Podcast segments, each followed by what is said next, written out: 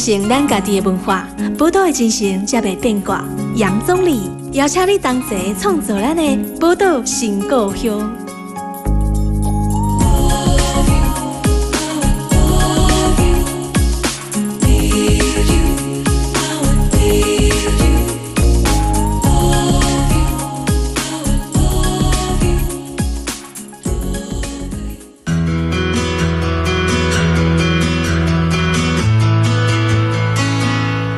欢迎收听《宝岛联播网》FM 九九点一大千电台，宝岛新故乡，我是总理。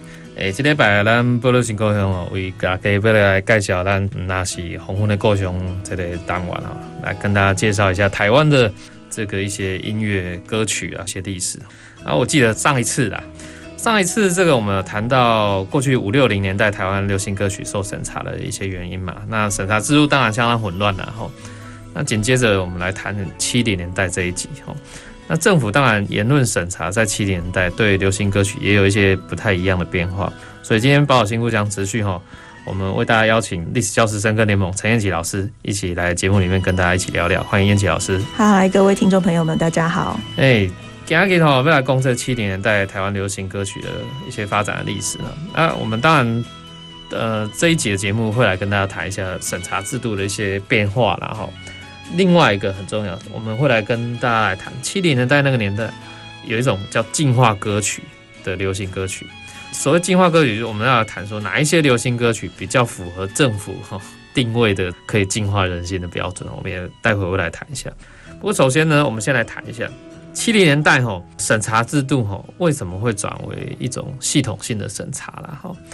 它这个审查制度是。我们之前在谈到五零年代、六零年代那时候，其实审查看起来还蛮混乱的哈。可是现在到了七零年代，一些转变看起来又变得比较有系统化了。国民党越在统治台湾，越也越来越有系统化的统治哈。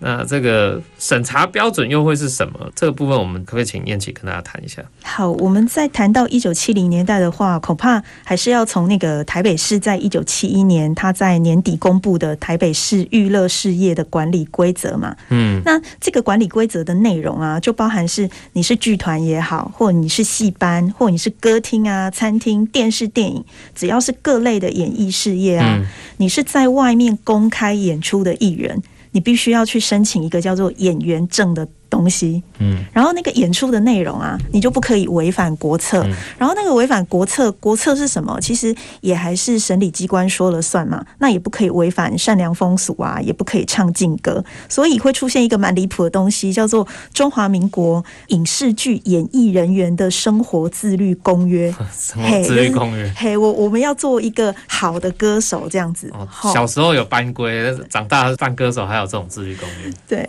然后我们接下来可能。要是说，就是我们刚刚讲的是台北市嘛，那现在一九七三年的时候，我们在刚刚总理有讲到说，审查跟执行变成一条龙啊。那个审查的部分啊，本来是说事后审查嘛，现在变成主要就是预先审查，就是因为一九七三年的时候新闻局成立，那这个系统化的审查还包含了就是修正出版法嘛，然后他特别列出啊有十二条歌曲查禁的理由。好，就是呃，我们前面其实有提到，就是关于什么违反国策啊，然后你意识酌情啊，哦、你抄袭什么共匪宣传作品等等啊。好、嗯，那新闻局主导了，刚刚有讲到就是进化歌曲嘛，那其实它背后还有一个就是加强推行国语计划。然后也才会出现说我要唱净化歌曲，因为主要那个背景是三家电视台，就是我们说台视、中视、华视嘛，对，它已经步上轨道了啦，成为民众娱乐的主要来源，所以等于是你把电视台控制好，那就等于控制了民众的视听，嗯，好，所以到一九七四年，你整个来看新闻局它查禁的出版作品哦，我们说出版作品就是不局限是歌曲的部分，有五十三万多件呢。那么多，对，这个是历史的新高峰啊。然后同一年还有一个广播电视歌曲的辅导小组，嗯，嘿，就等于是歌曲比赛，嗯、嘿，你你要什么优良歌曲的征选，然后那个优良歌曲就是爱国歌曲嘛。哦，所以这个在那个时候是主要是新闻局在处理这个，是。哦那新闻局在处理这些所谓的你说变成审查也好，还有包含什么，那个时候就有很多叫做爱国歌曲的东西，也就因此出来了。不过刚刚提到说，像查禁的一些原因呢，都变得比较系统化，一条龙的方式在整理了。那可不可以请燕姐来举例一下，说那个时候，比如说有什么歌曲，应该是那个时候大家都已经算是很红的歌了。那后来为什么会被查禁？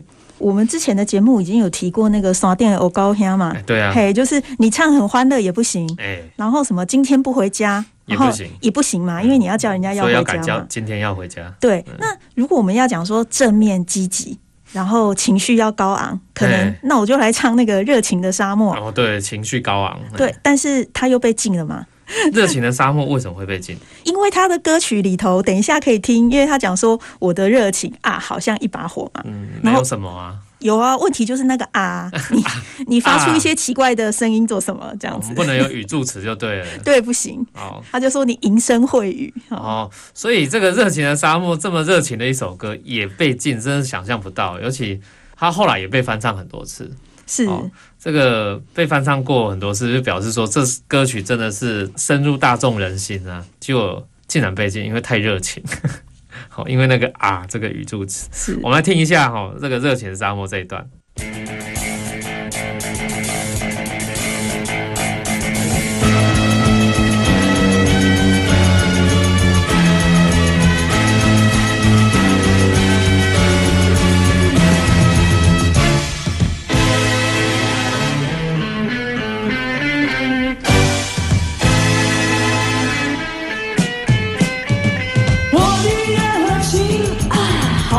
好，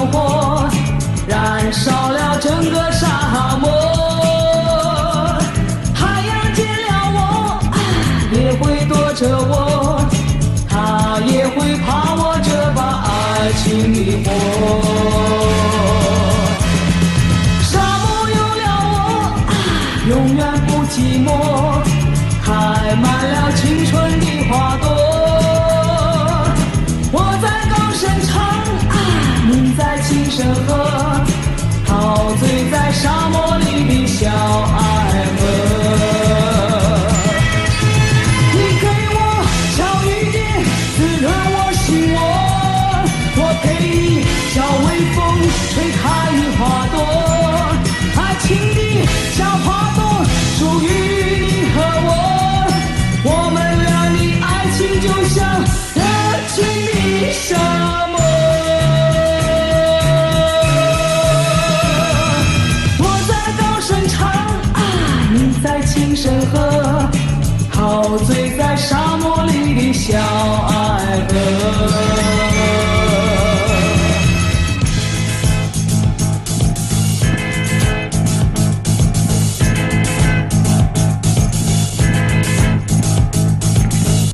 们看到这个热情的沙漠吼，这一首歌真的就很多人翻唱嘛。然后我想，呃，不分世代啦，很多人都蛮喜欢这首歌的。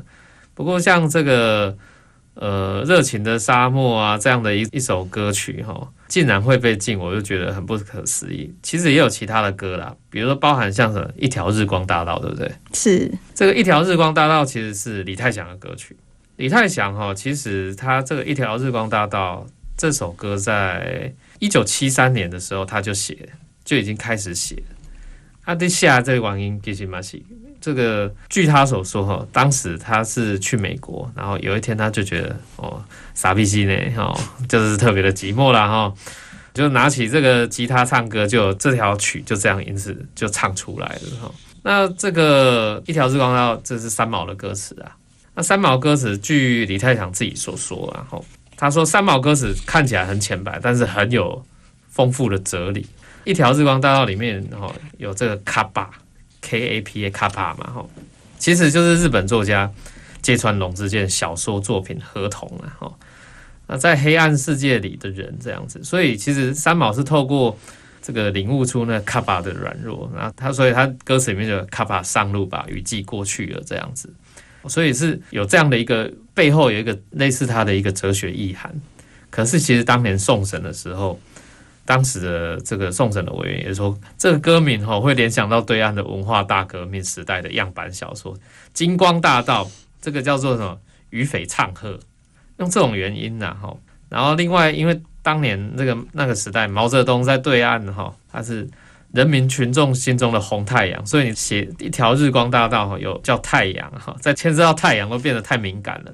里面歌词里面阳光洒遍你的全身，就显得很可疑，然后所以这个就被禁了。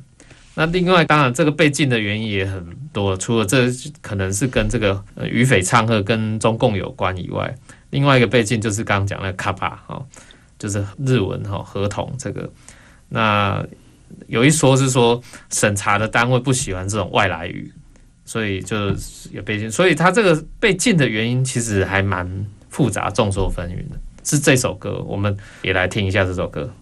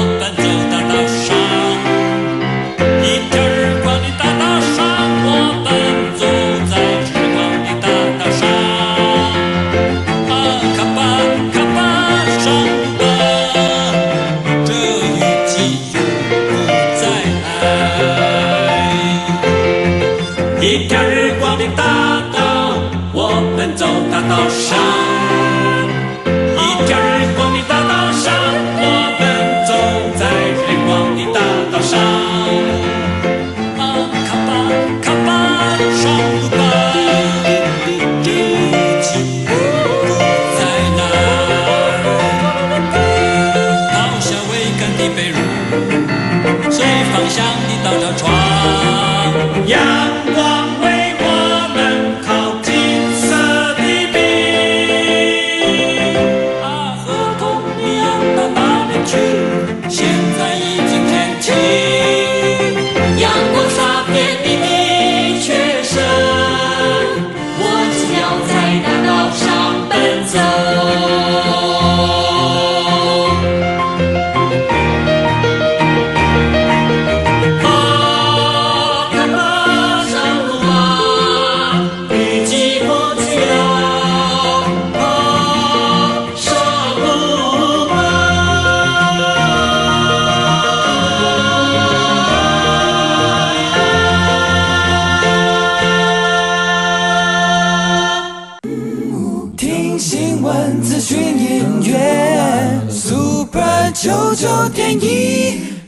传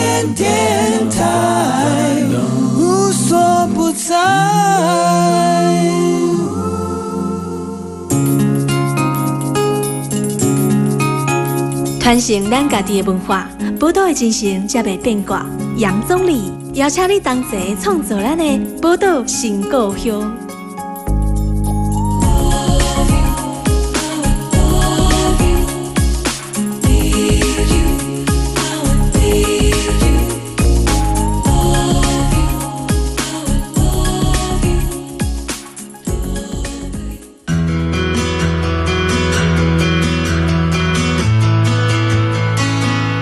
欢迎大家波多联播网 FM 九九点一大千电台，波多新光我是宗澧，七礼拜咱波多新光继续邀请到咱历史教师深耕联盟的陈燕琪燕琪老师来到我们节目里面，跟大家聊聊哈七零年代的这个禁歌啦哈。七零年代的这个禁歌，上一段节目里面，我们比如说也播了两首歌曲哈，让大家听到说，哎，像这个被禁的理由就变得相当的。呃，有系统化了啊！好，在那个七零年代的过程里面，刚燕琪也提到了说，像那个时代那个热情的沙漠，那个啊的语助词竟然不行哦。那不过有劲歌，当然就会有所谓从官方立场来鼓励的歌曲啊。那从官方立场来鼓励，通常我们叫爱国歌曲啊。还有那个时候有进化歌曲。不过，爱国歌曲要有哪一些指标意义，才能算是可以让你知道，觉得我真的很爱国，很爱这个中华民国？燕琪，你说的？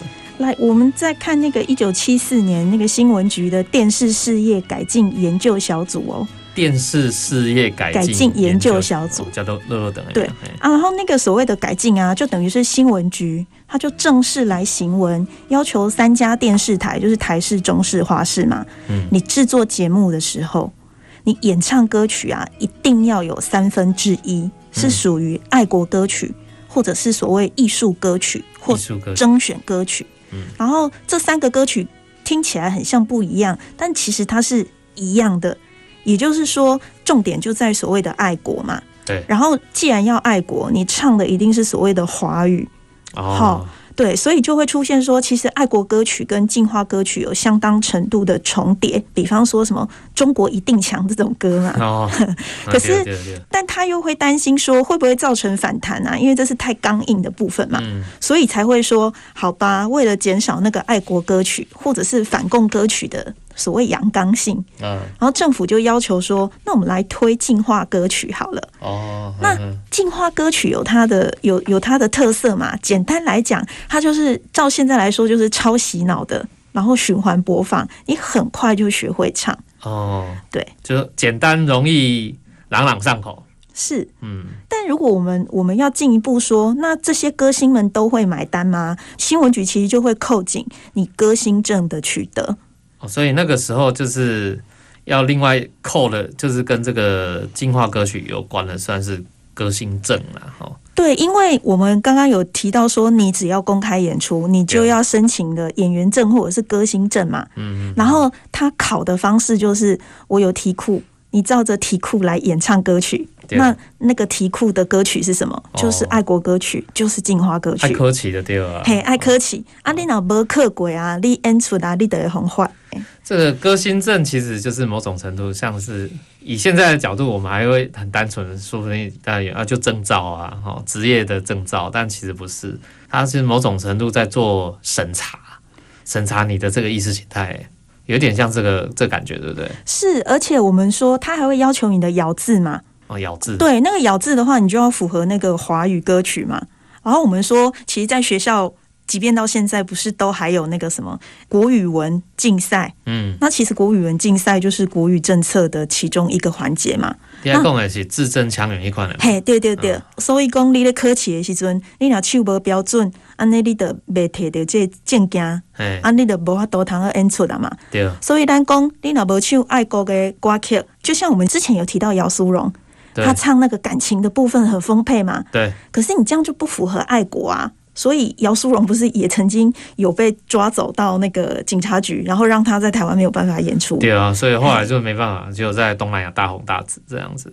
所以像这个哦，原来那个时候透过这种歌星证啊，它会让你，我觉得它可以让人有效的去自我审查，让你不敢唱你想唱的，那你只唱这个符合国家单位想要想要唱的歌。它某种程度会有造成这种寒蝉效应诶，那呃，而且像那个时候爱国歌曲也很多了哈。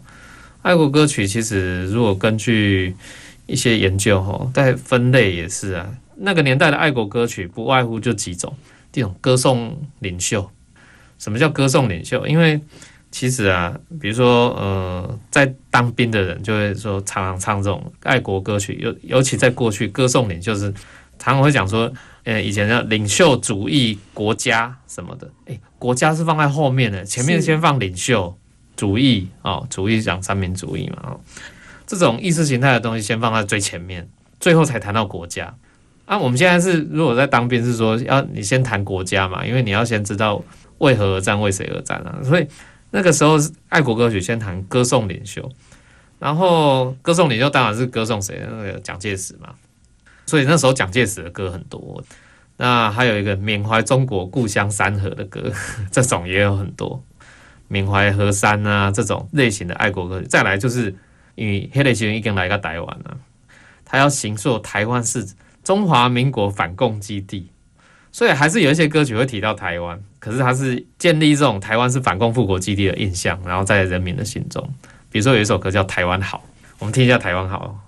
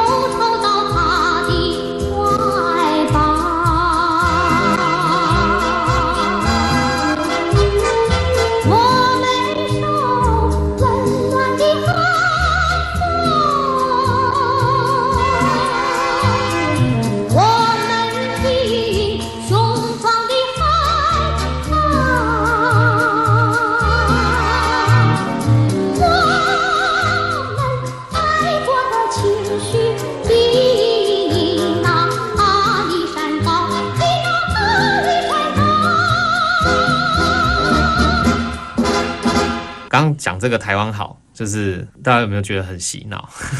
哦，那个歌就是很，现在我在唱不出来了哈。那这首《台湾好》当然是那个时候的爱国歌曲了。那刚有讲到进化歌曲嘛，哦，那燕姐你说那个歌星证的那个问题啊，那歌星证就是歌手都要演演唱到一定数量的进化歌才有歌星证啊。好，那在这个情况之下，有没有什么什么歌曲是？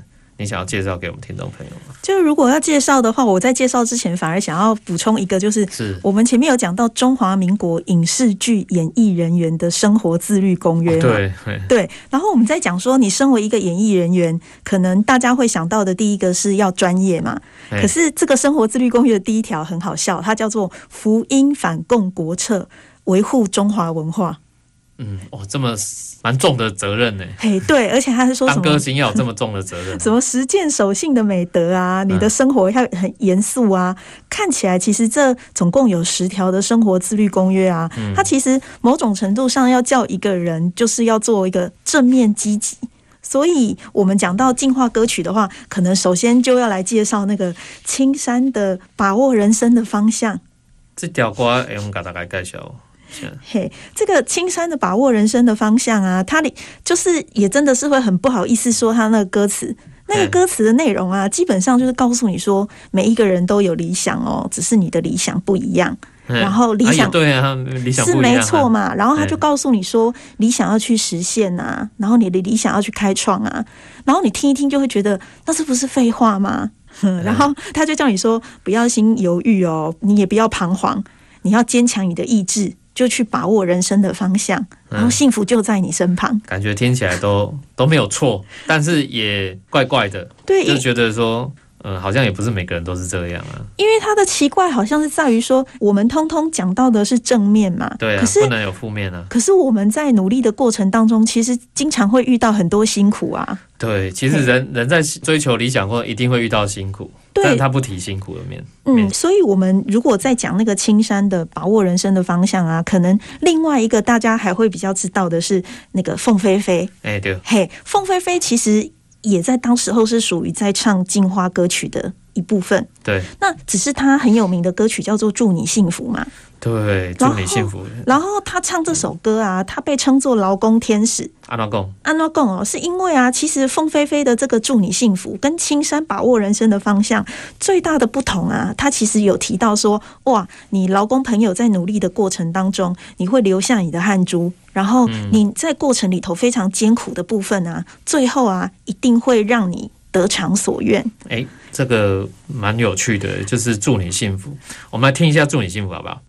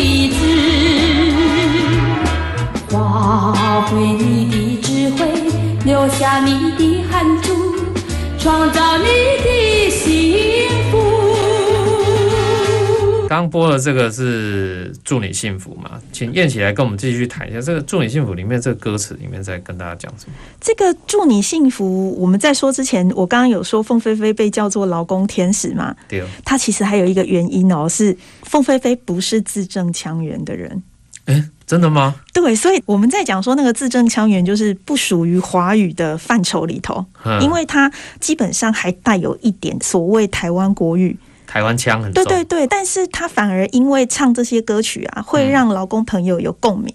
对，所以这大概就是说，为什么青山被称作进化歌曲，然后反而没有像凤飞飞这么红？其实背后还有一个，就是在我们讲说那个语言的应用的时候，嗯，然后在这首《祝你幸福》里头啊，还有他有明确的告诉你说，人生旅途啊，有甘苦在。对，嘿啊，你有遇到痛苦的时候啊，你要坚强的去发挥你的智慧嘛，嗯，好，能够接近你自己的幸福。所以这个送你一份爱的礼物啊，它等于是一个祝福，就是前途也许有非常多困难的地方，那但是啊，不要忘记了，很多人在支持你，嗯哼，然后你一定可以创造你的幸福嘛。对，如果根据一些资料啊，其实像《祝你幸福》这首歌，当然真的是非常的红了哈。真的到现在还很多人都朗朗上口，甚至有一些人会翻唱、翻唱，或者是呃在新创的歌曲里面也会加加这首歌。那呃，祝你幸福这首歌缘起啊，哦，根据资料说，它原本是综艺节目叫做《欢天喜地》那个节目发表了一首进化歌曲，而且凤飞飞还不是最早唱这首，不过是因为呃那时候是唱片公司先录制了凤飞飞唱的版本。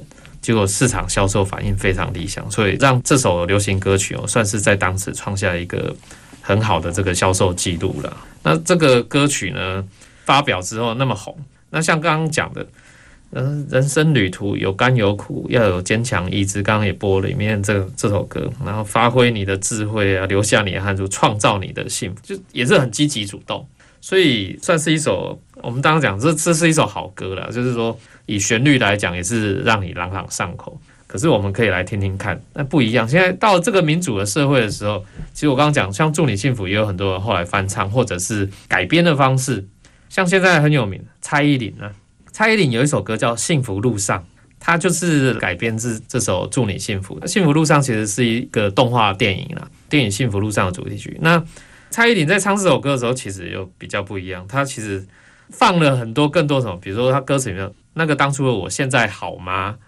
那你成为你理想的人了吗？有很多在自问自答的过程，其实这个才比较符合像真实的人生。你会经历过起起伏伏啦。可是蔡依林这首《幸福路上》这首，如果放在当时七零年代，我在想会不会也会变禁歌？因为你对你的人生有太多质疑了，有可能有变成劲歌了哈。不过这首也是非常好听的歌，我们来听一下蔡依林这首《幸福路上》。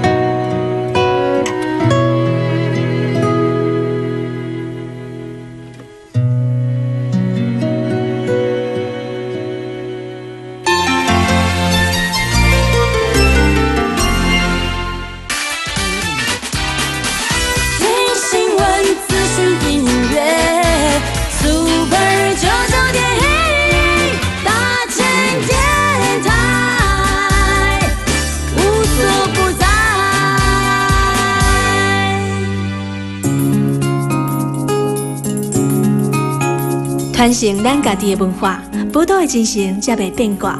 杨总理邀请你同齐创造咱的宝岛新故乡。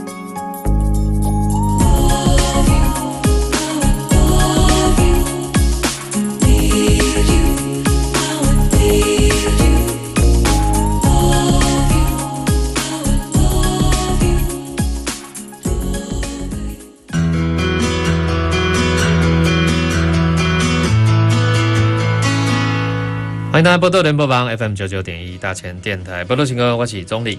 今天来波多情歌，我为大家要来介绍咱台湾七零年代的劲歌了哈。有关系邀请到咱呃历史教师深耕联盟的陈彦骐老师一起来节目当中跟大家聊一聊七零年代的一些歌曲，尤其是劲歌的部分。那上一段节目谈到这个进化歌曲，你看，哎，对比下来，你可以看到说，祝你幸福，凤飞飞版本。然后到了现在已经二十一世纪的今天，我们看到蔡依林。唱的叫《幸福路上》，里面有一段改编这个当初的《祝你幸福》，所以你可以看到这个时代的差异、世代的差异，都凸显出说，从过去威权年代你这个进化歌曲，到现在民主的时代，在追求幸福的过程，其实真实的个人人生会反映出什么样的状况？但是其实都在追求幸福，可是追求幸福，你不一定要全部都很正向的。这个是刚谈到这进化歌曲。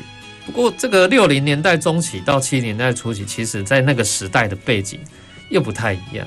那个时代其实有一个很重要意义，当时有驻台的美军，驻台美军其实那时候把西洋流行音乐带到台湾哦，对台湾有一些影响，对不对？彦骐？对，我们在讲那个西洋歌曲之前呢、啊，我可能就是请大家想一下，就是大家有看过那个布袋戏，就是《魂珠歹路》叫苏养文嘛？对。然后那个苏养文入场的时候啊，他有主题曲。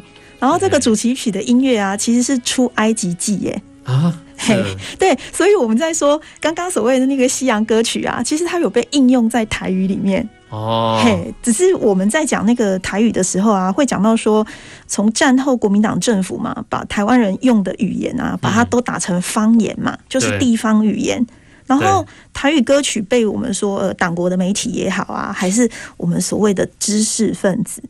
把那个地方的方言啊，嗯、把它讲成是低俗的，不登大雅之堂嘛。嗯，那台语的使用率很低，在一般的节目里头。嗯、但是我们可以说客家话跟原住民语啊，就反而是其实更是零。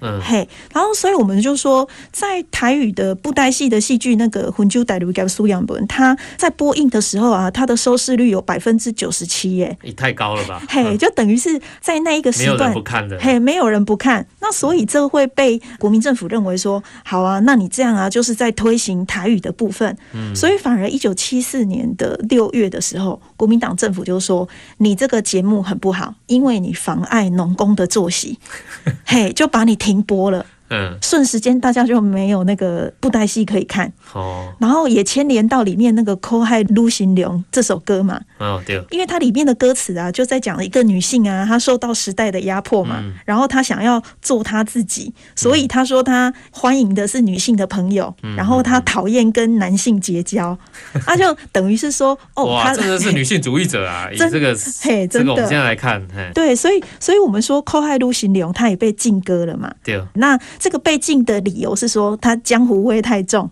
妨碍善良风俗嘛？因为你怎么可以不属于一个男性支配的对象？嗯哼，对，这个是我们在讲一九七零年代的时候，台语歌曲基本上它几乎是完全没有空间的。对，甚至我们说一九七六年的时候，政府也是通过一个叫做广播电视法嘛。嗯嗯，它有明文规定哦，电视台的方言节目一天不可以超过一小时。哇！直接禁方言了呢。对，所以我们在说地方语言完全被禁止的状态之下，那方言到底要怎么样可以继续走他自己的路？这事实上是一件非常困难的事情嘛。嗯、所以我们在说，好，方言也不能唱，然后只能唱净化歌曲跟爱国歌曲。可是那个都呃烧不到痒处，烧不到痒处的意思是说，不能够反映我的现实人生，然后动辄得咎嘛。那我就干脆来去唱外国歌曲好了。哎，外国歌就不会有事了。嘿，因为外国歌曲的话就是听不懂啊。反正我们说一九五零年代的时候，韩战美元来了嘛。对。那美军进驻的话，他就需要供应这一些美军他的娱乐、休闲娱乐。对，休闲娱乐嘛。所以你会说什么西餐厅啊，或者是 pub 啊，或者是 ICRT 这一些美军的电台。嗯嗯。然后，所以西洋歌曲就造成了流行。嗯哼。可是我们说。它没有带来社会改革。嗯欸，对啊，有西洋歌曲，但是没有带来社会改革，因为其实西洋歌曲。哎，在那个年代，其实有西洋歌曲有不同的意义，对不对？对啊，因为一九七零年代，我们说美国去参加越战，激起了是国内的反战风潮，然后黑人平权运动跟女性平权运动，对啊，那等于它是社会运动非常蓬勃发展，才因此而衍生出各式各样的西洋歌曲嘛。对啊，但是在台湾，可能是我我们说戒严体制实行了，从一九四九已经开始实行了非常呃有一段时间。所以你会说，哎，台湾人有没有在当时候因为西洋的流行歌曲而有进一步的想要改变政府？好像其实比较少。嗯嗯。哼，然后我们说这个西洋流行歌曲的话，渐渐的它的发展啊，也会到我们说一九七零年代遇到的大事，其实就是蒋中正跟他的代表团被联合国开除嘛。嗯。嘿，然后接下来我们说各国纷纷跟中华民国断交啊。那所以，如果没有国家要爱，就是中华民国，那谁要爱中华民国？嗯，那就是自己爱。跟 我也不要唱西洋流行歌曲啦，我要唱我自己的歌嘛，自己的歌。那这种就是校园民歌出现的背景哦。所以是那个时候，其实当然我在想，那时候年轻人应该是很多人很喜欢唱西洋歌曲啊。李永在西洋歌曲其实应该是那个世代的青少年之间，他们是很喜欢。可是大家也不一。可能纯粹就是喜欢这个西洋歌曲的旋律，或者是他，我觉得可能对于西洋歌曲它背后的意义还可能没有完全的深入了解的情况之下，那这个其实那个年代，如果以西洋歌曲来讲，比如说那个 Bob Dylan 啊、披头士这些披头士哈，都已经算是在国外是非常有代表性的，而且他们的歌词里面其实。你看 Bob Dylan，他其实某种程度里面很他的很多歌曲其实也有反战的意义啊。那呃后来才兴起了所谓这个民歌，民歌的这个兴起，可不可以请燕琪再多谈一点？这个民歌的兴起啊，我们在讲民歌，基本上应该是要说贴近一般大众的生活嘛。嗯。可是他特别讲的是校园民歌，那我只有讲校园生活。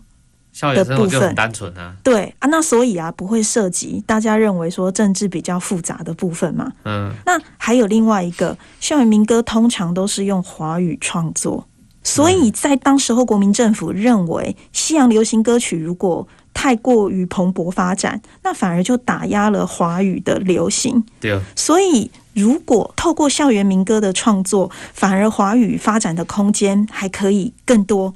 因此，某种程度上，我们可以说，国民政府事实上啊，它其实是放行了校园民歌，让校园民歌可以蓬勃发展，甚至因此而压过西洋流行歌曲。对，对，所以它等于是在官方放行的状态之下去发展。所以你会说一时之间校园民歌非常流行嘛？什么叶家修流浪的独白啊，齐豫的橄榄树啊，陈明少的浮云游子等等。嗯，对。所以这个校园民歌盛行，很多人都喜欢听校园民歌。可是，其实，在那个时代，七七零年代有一个很指标性的人物。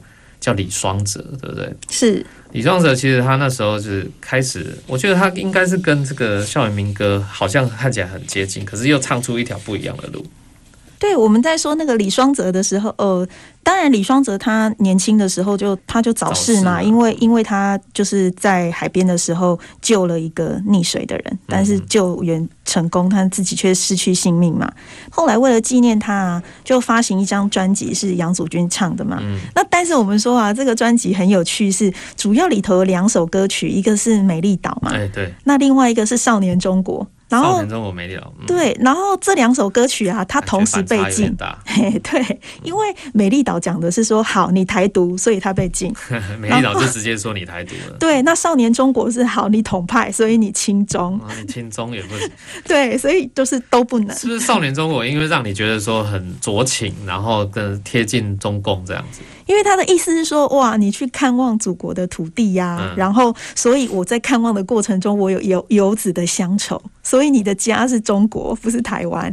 那对国民政府来讲的话，好啊，那你的你的家在中国，你就是亲共嘛。嗯哼，嗯对，所以，所以我我们在说，这是一件很奇怪的，就是如果我喊独立是不行，那我喊统一也不行，那到底要怎么做？嗯、对对，所以他是发行在这首唱自己的歌。